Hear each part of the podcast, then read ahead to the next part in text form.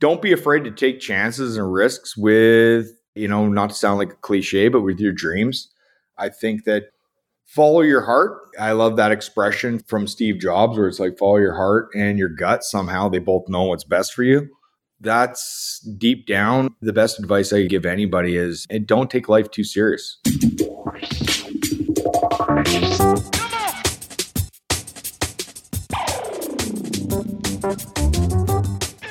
The oil and gas industry, the driving engine of the world economy, delivering prosperity, innovation, and abundance across the globe. Here are the stories of its key players, directly from the leaders themselves. This is Oil and Gas Industry Leaders Podcast, where real experiences are passed on from the leaders of today to the leaders of tomorrow. Here is your host, Paige Wilson. Welcome back to another episode of Oil and Gas Industry Leaders Podcast, sponsored by C B R E.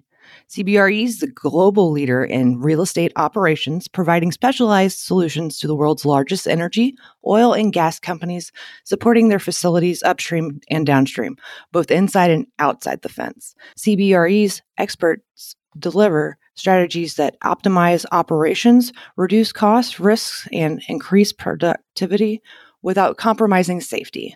Unlock the power of your energy, oil, and gas portfolio with C B R E. Learn more at www.cbre.com forward slash EOG. Before I introduce this week's guest, as always, please leave me a review in iTunes or Spotify. I love reading this stuff and getting feedback from you guys. Also, if you wanted to give Magic Mind a shot, go to magicmind.co forward slash oil and gas industry and use code oil gas twenty for twenty percent off your order. I started drinking Magic Mind a while back. It's a little twelve ounce shot, all natural ingredients that I usually take like right before I drink my coffee, and I don't need anything for the rest of the day. I'm usually chugging water at that point anyway, but I've become super productive. If any of you actually know me, you know I have A D H D and anxiety, so this has been like a tremendous change in my life. So again, if you want to try that out, it's magicmind.co forward slash oil and gas industry. Use code oil gas twenty for twenty percent off your order. All right, I'm sitting here this afternoon with Shelby Hrechuk, founder and president of Stout Gloves. Shelby, let's talk about how you got started in the oil and gas industry. Right on. Let's do it. Thank you very much for having me on. This is exciting. Yay, good. How are you? I'm great. I just got back to Canada from being in Texas for two weeks. And, you know, it's kind of funny how everything kind of shifts real quickly back to a Canadian mindset from the American mindset. And but I'm very fortunate. We have good contractors and staff on both sides of the borders, great clients on both sides of the borders. And it makes it for an interesting, you know, experience when you start really growing and reaching into new markets, especially when it's new countries.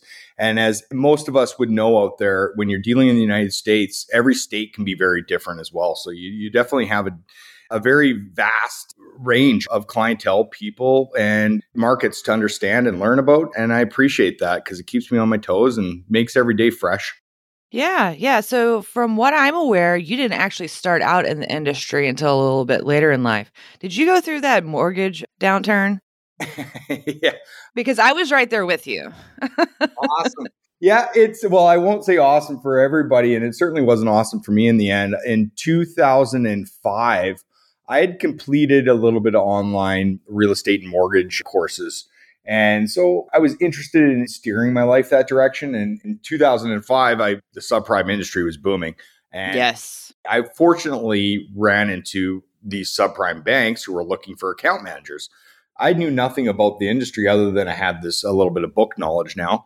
And by just the fortune of meeting somebody in the right place at the right time, I got introduced to a bank that moved into Vancouver, Canada from San Diego to expand into the Canadian market. And I got hired as an account rep. And in late two thousand seven, the writing was on the wall that we were going to we were going to see a significant, you know, something was bubbling and something was up. I mean, certainly working inside that industry, you knew, for instance, that something was definitely not right. So they start downturns or downsizing starts happening at, at that point in time of late oh seven and into oh eight. Now, the fortune of that, the blessing and the curse is that you get laid off. So, you know, you go through a little bit of a few weeks of not loving your particular circumstances. But after that, what happened is that I, I ran, I sent a resume out randomly to a company in New York City, and this company, and it was for boards of directors software. And because I was just, you know, engaged in looking outside of the financial market, and certainly, you know, had a lot more free time to open my mind up onto what other th- opportunities might be out there. I wrote a long, long cover letter to this individual who had posted this ad for a job in Calgary, Alberta, to sell board of director software. And I really did my research and said, this is actually kind of cutting edge, and it could be something that's really going to be, you know, of serious value to these publicly traded companies. So I send this off. Two weeks later, I'm I get nothing back, and I'm like, you know what? I should follow up probably. And funny enough, the universe answers that to me. I when I'm like, I'm thinking to myself, it was a Sunday, and I'm like, I'm going to follow up with them tomorrow and give this office a call. And certainly that Sunday, I got an email from a lady in New York saying, you know, so and so is coming to Calgary. He's going to be at this hotel doing interviews. He'd like to meet with you. And I was like, wow, okay, this is on. So I met right with on. him, got the job. I flew out to New York, you know, a couple weeks after that. And that was one of my first time ever into New York City and into a much larger level of corporate sales. And I took the bull by the horns and ran with it. Now, nevertheless, though, this company was like any other organization out there at this particular time, because this was early two thousand eight by then.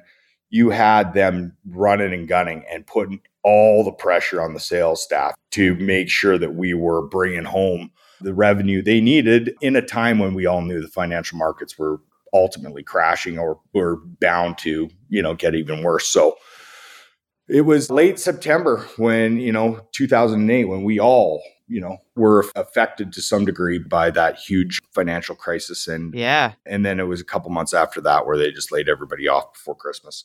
Yeah, I was a loan processor. That was, but the experience that comes out of that from, you know, was something that, you know, I'll never forget. It was not only just from a standpoint of saying, hey, you know, you've kind of mixed it with some corporate people inside New York City. You've expanded your range of knowledge in the software side of sales now as well. And I just was very grateful for that. It sucked though afterwards. I was... It affected me real bad. I mean, at that point in time, there was nothing left in the market for a decent job anymore. And I mean, I did. I think that ended up moving out of my house. I probably dropped off a nice car at the dealership. I, oh, that's such a bummer. It is. But you know what? It's worth, humbling. It's humbling. And it's worth it's, you know, it's what all those experiences led me to where I am today. And why I was able to, you know, take the initiative or even have the courage to start my own business and do it in such a way that I was able to bootstrap it, you know. Yeah, well, well, and let's talk about that. Let's talk about how you got to, to eventually be the, you know, president of Stout Gloves. Like, how did you get into, you know, gloves? So, yeah, like, fast forward into twenty twelve, in between a few, you know, I'm still... had never really come back into finding a great corporate sales job that I really enjoyed. And, you know, like a lot of people, probably lost is the best way of putting it in a little bit. But nevertheless, you know, I was still interested in starting my own thing or doing something on my own. One reason is, and I don't, I'm happy to at least admit it, I never made a good employee. I was one of those, and I think a lot of entrepreneurs could probably, you know, express themselves as the same when it came down to it, because we're, we're just very passionate and we're very driven, and maybe a little bit, you know, ego is one thing, but it's also a little wild. A little wild. Yeah. Like you need to, you want to step outside that box, and somebody's trying to keep you in there, and it's just like, ah, so you're, what happened is that I finally just made the move, and I, because I was working, I started selling to keep, as a job, I was selling industrial supplies to the M R O is what it's also called, similar to what Grainger does. That's one of the biggest in the market, right? You're, you're selling every industrial consumable from A to Z inside a huge catalog. And you have these accounts you visit on a regular basis, and they're ordering regularly because it is a consumable. They're using it and running out and ordering more. And it was a good job, because it definitely, you know, paved the way to where I am today. And what I noticed is that there was just something there, for one, that wasn't, it wasn't intriguing enough to me to stick around with working with the corporate guys. But I what I thought, why don't I go out and just kind of maybe do this on my own, take a step back and see if you can take it. You know, like, what what do you have to lose when you don't really have much either at that point in time? I, right. I still had a son that, you know, I needed to make child support payments for, and but I was single and I was, you know, living pretty lean. And so I started in twenty twelve is when I just, I quit the job I was at. And then I started moonlighting a bit through another job I picked up and saying, so I was doing a little, I was selling one product. And then in the side, I'd kind of, you know, I started looking at some other options into my past where I could pick up some industrial supplies, buy them in a wholesale manner, mark them up and resell them. And what I noticed at that point in time is there, one thing for sure is that a lot of people wanted to deal with me. My customer service was great. The relationship was obviously in a good place. And so I didn't, you know, I ended up making that shift over to doing exactly that. And I'd, I'd run around to all these supply stores and I'd I'd buy all this product at dirt cheap, like I'd try to get it, the best deal you possibly can, and then go back out there to some people you knew in the industry that were looking for better service. The one thing, you know, I can't take anything away from the group, the large corporations or large supply companies out, that have been out there for a long time. They do a tremendous job. That's why they're there already. But for somebody like me, I just didn't have that. I don't fit that mold of their typical employee. And so I just knew that deep down, I could do this myself. I inherited, and this is like, because literally I lived paycheck to paycheck before then. I inherited five grand through a family member, right? And that's all I had. And I just said, well, five grand, I can make five grand go a long way, actually, because I'm, yeah. I'm used to living pretty lean. And so I ended up taking that chance and I rolled with it. And then I was still working a job on the side, but coincidentally, because it was so oil and gas based, as far as the service companies that I was going to, I knew that deep down, I needed to try to make a deeper shift into that industry. So two things happened in the summer of twenty twelve.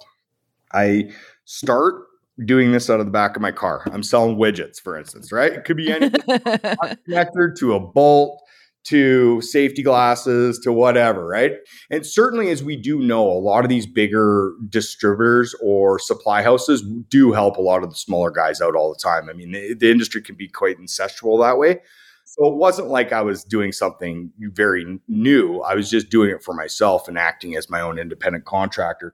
So the second thing that happened in the summer twenty twelve is Shell and ExxonMobil come out with a standard for, or a new requirement for impact gloves on all their sites, all their, for any facility sites, site work, contractual work, et cetera. And in the Canadian market at that point in time in Western Canada, there was only two big competitors. I know you said you were going to ask me about a competition, competition but the two of them that do exist out here are Watson Gloves and Bob Dale Gloves. Nothing but respect and love for those two companies.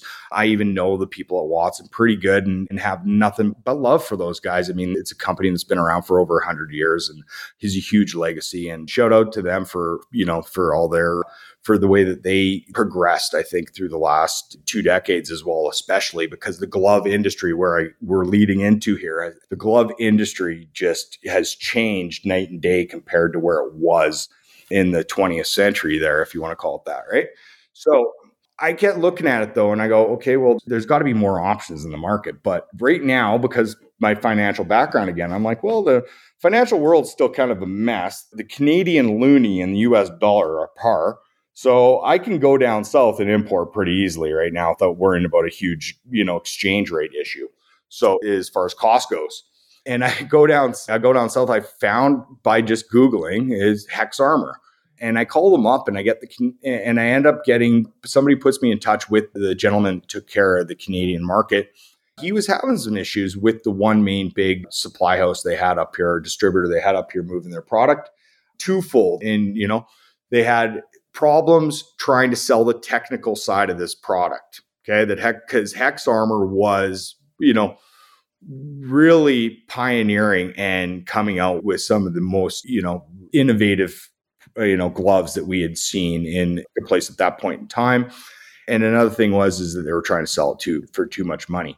So that being said, and when I say too much money, I get it why somebody might want to sell that glove for seventy dollars a pair. But when a frac company or a drilling company needs to buy two hundred at one time, they're hoping for a little bit of a deal. So this, so, and, you know, and I don't, I'll never, so Hex Armor is again, I'm another company that I'll give, you know, a lot of love and props to on giving me a chance to help them grow their business. I respect them to no end and what they do and continue to do. The gentleman that started that company, I hope one day I get a chance to talk with him because he, he seems like he's pro. You know, it seems like we would probably have a pretty good conversation, albeit though we are a little bit of competitors now. So what happens, they set me up and I remember, and they get, you know, and, and it was a pretty hefty line of credit they were willing to give me to start really moving. Oh, that's, that's cool. They're like, if you can do what you say you're going to do. And so. Here's and all I, the faith. Yeah, I happen to be in a, living locally in central Alberta. And as I still do, actually, I, my primary residence is in Red Deer, Alberta, Canada. So we're all ser- oil and gas service companies around this neck of the woods, right? So, and, and Red Deer's a little bit of a hub for them all.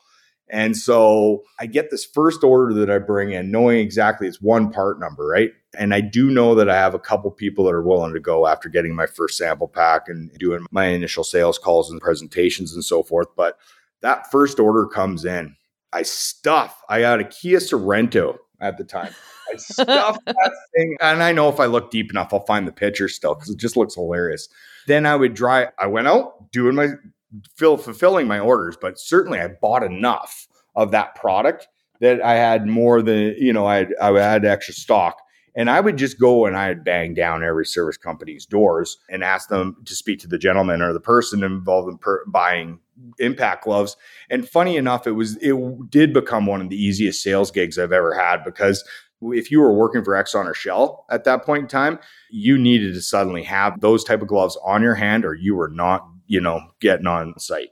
So you would walk into the front desk, you'd say, hey, I'm so-and-so, and I'm here to speak to somebody about impact gloves. You would literally see two or three heads pop out of the offices down the halls and say, impact gloves, get in here, right? And people, would, and, and I'm not going to, I won't mention names, but certainly it did look funny when you're, you, you get set up with these guys eventually, but then you start doing, it was a little bit, you know, I was selling out of the back of my car still to some pretty big companies, but I was satisfying their need. And the one thing that I did satisfy outside of just, you know, showing up, at least with showing up with the gloves in general, was that they wanted to know why they were paying so much for this type of glove. So, and they wanted to know, and the one thing I knew that I needed to do was to learn about this technology and the materials specifically that were being used in these gloves, so I could at least give them the knowledge and the, you know, that they needed to understand why they were paying so much for this glove and what every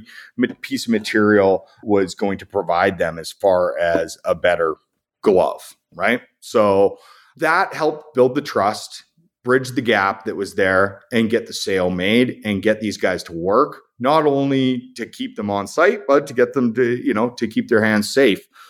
That back then, though, the challenge that came along with that as well was that they had, you were asking a guy that wore a simple leather fitter's glove or driver's glove or roper's glove at work for on a regular basis to suddenly wear what looked like, a, you know, something out of the Terminator on their hands, right? So, that's fair. Not, that's a fair Yeah, comparison. It was. It came with so much grief. And so another thing you could really do is walk down that path with the purchasers or the rig managers or the, you know, wh- whoever you dealt with on trying to help them. You know, again, the best thing about a sale that any sales guy can do is solve a problem, right? And keep their mind at ease that they're going to be okay. So when it came down to it, there was a lot of kickback. There was a lot of a lot of people that just were not happy with the gloves. Now, that's not just from putting the glove on and having to wear this glove that was a lot bulkier and cumbersome to what they were used to wearing, but it was also, how is this material adhering to the environment that they're exposed to, the elements they're exposed to, you know, and in lots of cases, we found it real fast. This is like, they're having problems now because that's the wrong glove for the task or yeah. for their application. So, and which I understand a lot of this. Okay. So I'm fourth generation oil and gas. My great grandfather's nickname was Nub because he was missing half of his finger. And then my grandfather on my dad's side had no middle finger because it got caught. Oh, man. So as a kid, it's funny because I would ask him to pick up, you know, some change and it would fall out of his hand. But this is how important gloves are. You will lose a finger. If you're not careful, you will lose a finger. The number one injury was hand injuries, right? The number one part of the hand is your fingertips, right? So it's it's your pinch points that still cause downtime on the rig or in the, you know, or. Oh, yeah. You got to fill out a whole report. You got to shut everything down and focus on what happened. And yeah, and there could be the if the guy's got a, a large enough injury, then he's out for a little while. So now are you replacing him? You're putting him on W C B or whatever the case may be. The problems are just getting started from that from the paper. The paperwork's only the first problem, right? Right. Yeah. And then the safety record of all these companies as well is something that, you know, especially from where I think ExxonMobil and Shell were saying, okay, wait a second, we're going to start implementing something where we're going to adopt this new P P E being glove protection.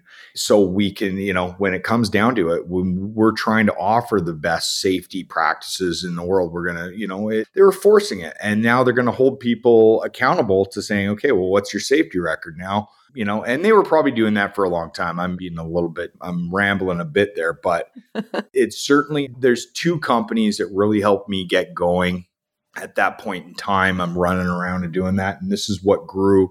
This is how fast it grew for me. So F M C Technologies had moved into Canada via an acquisition of Pure Energy because they wanted into the land game.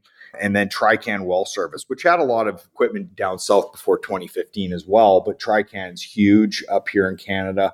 And it was just by virtue of meeting the two right people in the Red Deer, Alberta, that loved the product I was selling. The price point was good. And obviously the relationship was there. They trusted me and they gave me a list and put me in touch with every one of their bases across Western Canada.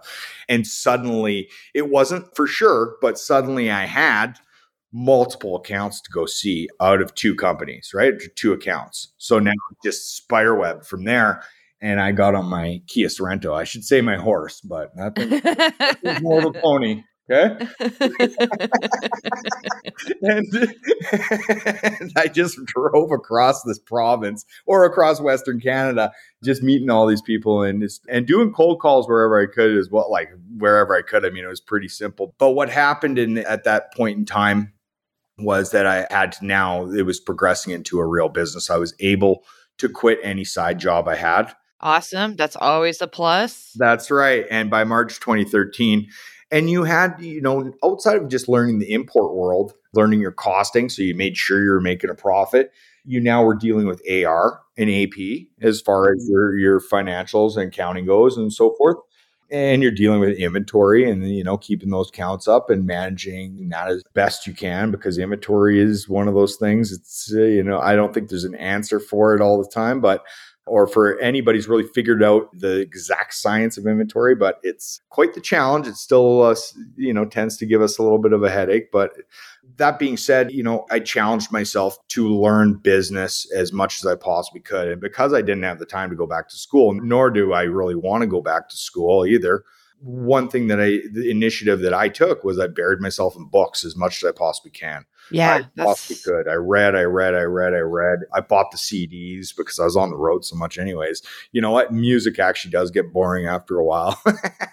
But... no, I agree with that. I do agree with that. I used to commute from downtown Houston to the Woodlands. So I, yeah, you know. Yeah. You won't. Yeah. After a while, I mean, just, I needed to be inspired. As any entrepreneur out there knows, it's lonely. Like, it really does get lonely. I mean, there's times that you you can't exchange have a conversation with just anybody about what you might be going through, because, you know, more often than not, they don't have a clue what you're going through. They can give you this, they can give you some sort of some sort of support, but nothing. What you needed was the support from, you know, what you can get from an audiobook or a real book, for instance, and that does come in the form of a specific book on financials or a specific book on management or a specific, but even deeper, I say, is how do you get into the leadership books, right? The ones that start, you know, they talk a lot about leadership, but a lot of leadership's also, it veers into that, you know, self-help kind of, you know, the vulnerable parts of, of being an entrepreneur that we probably don't always like to talk about, where, you know, when you are, you know, struggling in so many ways, whether that's financially, but it's like mentally, emotionally, you're going through things, you're, you're exhausted from the travel that you're going through and from, and just from talking all day long. Right, right. No, I totally understand that, because I mean, that's exactly what I do for a living. But anyway, speaking of leadership, what is leadership exactly to you? Leadership to me is the point where you would, you know, it's more or less giving, you know, you lead by example is probably one of the best forms that I can personally do it. I will be honest with you. I've, you know, I still question myself on leadership. So I love burying myself in the leadership books or audios or interviews that people have so I can learn more. I think leadership is a little different probably for everybody. It was leadership's also about taking the initiative that I took or the courage that I had to start this business, to learn about the impact gloves and the new glove technology in general that was coming through. Leadership is about giving back and not, this was, you know, getting so tied up in chasing money as much when it comes to that, but it's about helping people, right? It's, that's what it's about. And whether that's your internal employees, it's, or it's your clientele, at the end of the day, it's not easy either to... Oh, and it's especially harder on someone that's an entrepreneur and starting from nothing, which I find the story is so much different than someone that just became a C E O over, you know, after working their way up the ladder. You started from nothing. Yeah, it really, you know, that was... So to go back into the, you know, the if I... Leadership to me would be how you... take those chances and those risks that you really don't believe you have an opportunity to make or take. I think too many people get are not thinking, you know, there's ways that we can live, I think, inexpensively enough and not have to be concerned about keeping up with the Joneses or anything like that if you really want to chase a dream down. So when you had nothing, I mean, all I could do was sell as much as I possibly could and then get that money back into the company and then order more product and go from there and order more product and go from there. It was, you were watching every little bit of your money at, you know, every day. And, but at the same time, you know, I think that naturally I knew that I was helping people on both sides, whether, you know, whether it was just specifically to a user's hand or to a company's need or requirement for that type of product in a wholesale manner. But I think, you know, down the line, what happened naturally as well is that it didn't take long for people to see all this progress and want to sit down and have a beer or a coffee and talk to me about how I got started. And it happened really quickly because it was just like, I was like, well, I'm not even that big and I've, you know, and I don't know really what I'm doing yet. But it was humbling because a lot of people were quick to give me that pat on the back and help me, especially from a company standpoint, where a lot of these managers were like, you know, they're cheering me on and saying, get out there and keep on going. So sounds like you were surrounded by great people. I think so. The oil and gas industry was built on these people that, you know, get in the, their trucks in the middle of the night or the wee hours of the morning or whatever their schedule might be, whether that's a that's an actual schedule. Oil field doesn't sleep. No, or what if they're called out in an emergency or, or whatever the case may be. But we're surrounded by those people that when they saw me doing that, it was naturally probably something they remember doing when they got in the oil and gas game. And now they're just fortunate enough too to have a good office job where they don't have to travel as much and they're not in the field like that anymore either. So right. Yeah. Maybe there was some something resonated with them. It was, but all people want in a good office job as way as well though, Paige, is they want somebody that sometimes just comes in there and takes their mind off their day for five minutes. That's true. That's true. And for some of us, it doesn't really work because we're A D H D. So, well, I don't know if I agree with that one hundred percent. I mean, it's just another. Well, just based off of my experience, I had a corner office. And so everybody just kind of like let themselves into my office. So. So that's the downside of it, right? If somebody comes, because you're, they're like, yeah, let's get in here. Let's talk about something else, you know. I know exactly where you're going with this one because I'm I'm clearly A D H D as well to a certain degree, self-diagnosed, of course. But, you know, I think that's what makes this job or this just sales in general so so interesting to me is that I get to have different conversations all the time, or I just get to have a bullshit. You know, you can't just throw up what you're trying to sell onto somebody. There has to be there has to be a Well, there doesn't have to be a relationship. I mean, it's not for everybody. You got to read your clientele as well. I mean, and certainly mirror them a bit. And if the individual that you're talking with is just cut and dry and wants to just, you know, get to the point on things or doesn't have much time for small talk, then you just, you acknowledge that in your head and you do your best. I probably do better as a very extroverted person. I do better with somebody that just wants to chew the fat about the hockey game or in football game the night before, ah, right? Kind of thing. Yeah, and, yeah. Or about some, you know, even if we veer into a little bit of political talk or a little bit of whatever kind of other interesting, you know, interesting, you know, situations might be going on. So if you had a piece of it, if you had a piece of advice to give our audience, what would it be? Don't be afraid to take chances and risks with, you know, not to sound like a cliche, but with your dreams. I think that follow your heart. I love that expression from Steve Jobs where it's like, follow your heart and your gut. Somehow they both know what's best for you. That's deep down. The best advice I give anybody is, and don't take life too serious either. Like it's, we can get, it's so easy to get caught up in the crap that we hear in the media or the, you know, or certain angles of the industry that you might be working in. And that particularly oil and gas, where there's so much negative in a lot of ways, or, and maybe we're seen in a negative light. Yeah. Yeah. It's just like, it, but, but we're fighting back now. At the end of the day, though, at the end of the day, it's only you and you alone that can make or break your life. So that's, that's a good one. If you're going to get caught up in anybody else's shit or any other kind of, you know, negative out there, you're just holding yourself back from, you know, from what you're capable of doing, I think, or what you could eventually become. This goes deeper into the, your thoughts definitely attract what happened to you in your life. It's like, think positive, positive things happen. If you, right? Naturally, that's a good way that I've lived this life. I've, I really do think that a lot of the stuff that's happened for me has been because I've remained positive through a lot of what has been some, a challenging decade for me of running this business. And I certainly always make, you know, we support a lot of female initiatives. We're looking hard at developing more female-based gloves and other P P E as well. And certainly I learned that from just growing up with a single mom and watching her challenges. I've got, I think we have our thumb on the pulse pretty good of, of understanding that there is a huge initiative there. And I'm happy to acknowledge that there's a lot of different manufacturers or brands out there that are all following suit with that as well. And so I think the female industry or the female market for P P E especially is going to be in good hands here in the near future. Oh, for sure. There's already people catering to that, like Red Wing Boots, and Bulwark has an entire F R line. So like we're coming around.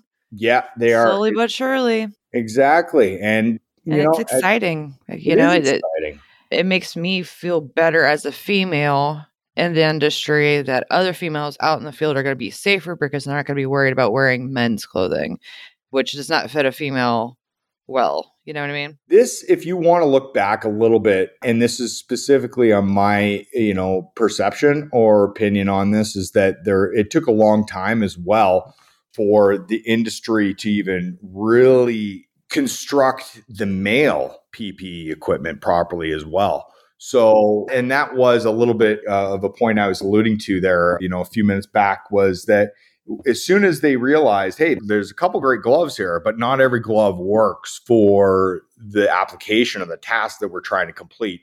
And so you had, you know, kind of a trajectory of different options being made and more innovation coming in. It's awesome to see. It's a little bit daunting from a buyer standpoint because they're getting too much almost thrown at them. But from an entrepreneurial or designer standpoint for myself, I mean, it's like a kid in a candy store. I love, I kind of, I, I kind of like, you know, gloves. I don't even, I don't even wear them half the time, but you know, I definitely, I do all the, I go through all the research and develop myself, and then I go into the testing phase, but we keep on expanding and learning new ways to innovate and make the glove better. And that goes into coveralls and other, all the other work apparel as well. There was a moment in time where I think it was a pretty floozy market as far as what was out there. Now in the last decade, and I'll talk for everybody, I think we've seen obviously safety become to the forefront of everybody's mind on how important it is. And we've all listened, I think, now to the users, to the people actually using the products. And we're designing this product and we're coming out with new products or new products, or we're designing them and coming out with new options that does align to everybody's body type, everybody's makeup, right? And who they are. The one thing that's always going to be the biggest challenge for anybody when they're designing anything in this life is that there's preference. And that just is something you can't really argue with, is that if somebody likes a leather glove, they like a leather glove. If they like a mechanic style glove with a Velcro strap, that's what they like. That's what, you know, you're never yeah. going to get away from the creatures of habit. I mean, those people right. yeah. There. But yeah, it's definitely, it's, you know, I think we're, I think the industry is in really good shape as far as where it's going. And I, I'm so, I'm pretty proud to where we've come along. We've now, you know, we have a pretty good footprint in the North American market with respect to our impact gloves and our cut resistant gloves, and just our general, our general lineup of utility gloves as well is just expanding all the time. You know, one thing that did, you know, to go back to the leadership part of this business is that we focused on branding and marketing really well. I mean, that was part, when it comes down to it, a lot of people can make a glove, but you can't remain sustainable without having touching, you know, I'll put this as politely as I possibly can, because it's just, it's, you wanted to reach out and touch somebody's heart. You want to gain that loyalty that somebody feels like, just like when you put on the Nike shoes or the Reeboks or whatever shoe you wear or whatever gym attire you like when you go to the gym, what feels best for you, feels comfortable, makes you feel like you're going to go into that gym and kick some ass today. That's what you want with work apparel, is the person's putting on that apparel and he's getting to the job site and he's ready to kick ass because he's got his Stout gloves on, right? Right, right, right. Exactly. All right. So let's get into the rest of the questions and get some more answers from you. What book influenced you the most? Shoe Dog. That's, Shoe Dog. Uh, Shoe Dog's the story of Nike. The story of... Oh, yeah, yeah, yeah, yeah, yeah. I have heard of that before. That's a good one. Amazing. And so, and obviously the original founder of Nike's going to skip my brain right now. Let's, we got to find it out. Phil Knight. Phil Knight. That's who it is. So I listened to this book, all right, because I obviously driving, I, you know, I got into audios more. For one, it resonated in so many different ways with the way that I started the company and problems and successes that I was going through. It was unbelievable to see what they did, because we all know that the company that they, the challenges they went through were, you know, amazing to where they got to. And we all know that deep down, it was somewhere in the nineties where it was the Michael Jordan signing. That one catapulted them into another level of, yeah. uh, of apparel. So, for sure. You know, if I can recommend a book to anybody out there, it's that one for sure when it comes to business. Awesome. So what would you say is your most used business tool? My phone. I mean, yeah, I feel like everybody feels that way, right? It's a good spreadsheet is my most used business tool. A great bookkeeper is my most used business tool. If I can, was, I can, if, I can agree with that. A good advice for anybody out there that wants to get started. And I learned this. I'll give a plug out to Hopkins Construction in Alberta. The gentleman, he gave me, you know, some good guidance when I was getting started, because I happened to know him and I, from my past job, and I was selling them back then. And and I told him what I was up to and what I was going to do. And, you know, and he really kind of gave me a little bit of mentorship and whatnot, the owner of this construction company. And the one thing he ever said to me is he said, get a really good bookkeeper. They will make you or break you. Right. Yeah. Yeah. Oh, so let's get back to who's your most respected competitor. I would say for sure in the United States, it would be Hex Armor. In Canada, it would be Watson Gloves. Very good. What is your most important lesson learned? Don't be afraid to fail. Mm, that's a good one, especially as an entrepreneur, because you're going to do a lot of that. Yeah. Yeah. Yeah. Um, I mean, if you want me to elaborate on that, I think that the chances...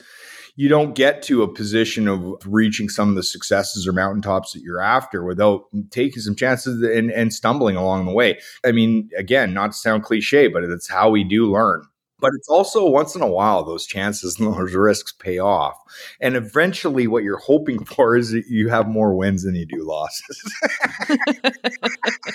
It's so true. I yeah. mean, I see nothing wrong with that statement.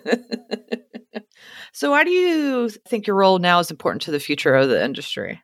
the energy that I think that Stout Gloves, you know, led by myself, at least, has resonated, I think, in the industry a lot. I think people do see the value of, that we bring to the table in not only great products, but I think in the form of how passionate we all are about this business, about the brand, because our story behind Stout, when I started Stout, eventually, I think we skipped a step there, but, you know, I started going to Asia and researching and developing products in twenty fourteen, but it was twenty sixteen when I launched Stout finally, and I still had no money. I mean, the twenty fifteen oil and gas crash killed me, mm-hmm. and not, not literally, but but I knew that if I was going to do this, I was crazy. If I was crazy enough to do this, I needed a really good name that resonated with the consumer, the person, the people I was selling to, and it also backed up who I was or who this business was going to be. And that Stout is the act or behavior of a person brave and determined. And that's exactly what I had.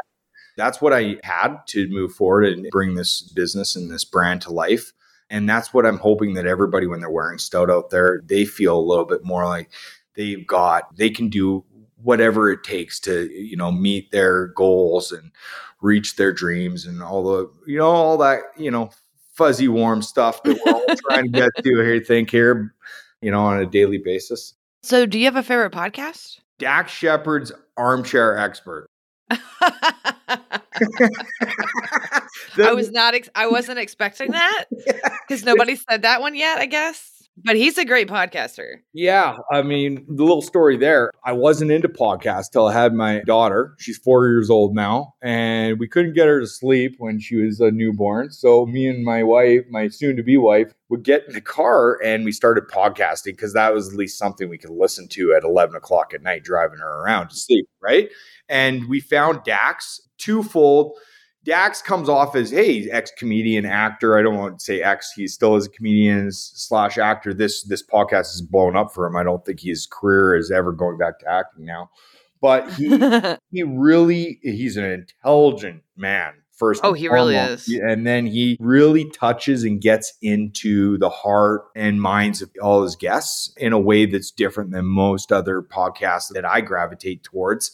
And I really find that, in a way, again, going back to finding good audios to listen to, if I can get a good interview in over a podcast where somebody can add any value to help me understand certain things or elements in my life, or just listen to somebody else's story and what they might have gone through. And, you know, that's just, I love hearing that. I love hearing people's successes and how they explain that stuff as well. But he just, he has a really good way of navigating the conversation and talking and, you know, kind of relating with his guests really well. Yeah. Yeah. Well, I appreciate that. I haven't listened to that yet because there's so, there, I have so many on my list, and it's hard because, you know, I obviously, I don't listen to oil and gas podcasts because you are one. I am. I'm two. And that's enough for me. What I would say is that if you want to add, give it a chance. Find, oh, yeah. We'll find one of his guests that really, you know, is really you're a fan of, and take a listen. I don't think you'll be disappointed. And I want to know if you're a fan after that. You got to make okay. sure you know me and let me know. Okay. I will. I will. All right. Well, thanks for joining me, Shelby. If people want to get to know you and or more about Stout Gloves, how might they go about doing so? Well, website is w w w dot stout gloves dot com. You can also reach out to me at Shelby, S H E L B Y, just like the car, at stout gloves dot com. That's probably the best ways to get a hold of us. There is a toll-free number as well to call. On You're also LinkedIn too, right? LinkedIn is, yeah, and I think LinkedIn a lot is where, you know, I was able to meet O G G N as well, although I think there was some events in the Houston market that we attended together as well.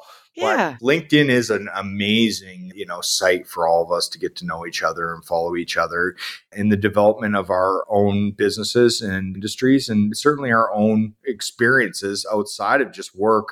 I think, you know, LinkedIn is a great platform for us to be able to share some of our own stories, or maybe even, you know, try to let people know what some of your challenges are, what some of your, you know, the successes stuff gets yeah. played on there too. But I think that LinkedIn doesn't get the recognition it deserves either. But if you remember LinkedIn coming from a standpoint of being more like a resume-based platform, yeah, now it's more like a leadership platform, right? It's really, really cool yeah. how it's made the shift. Perfect. All right. Well, That concludes this episode, so just remember, it's up to you to open the next door.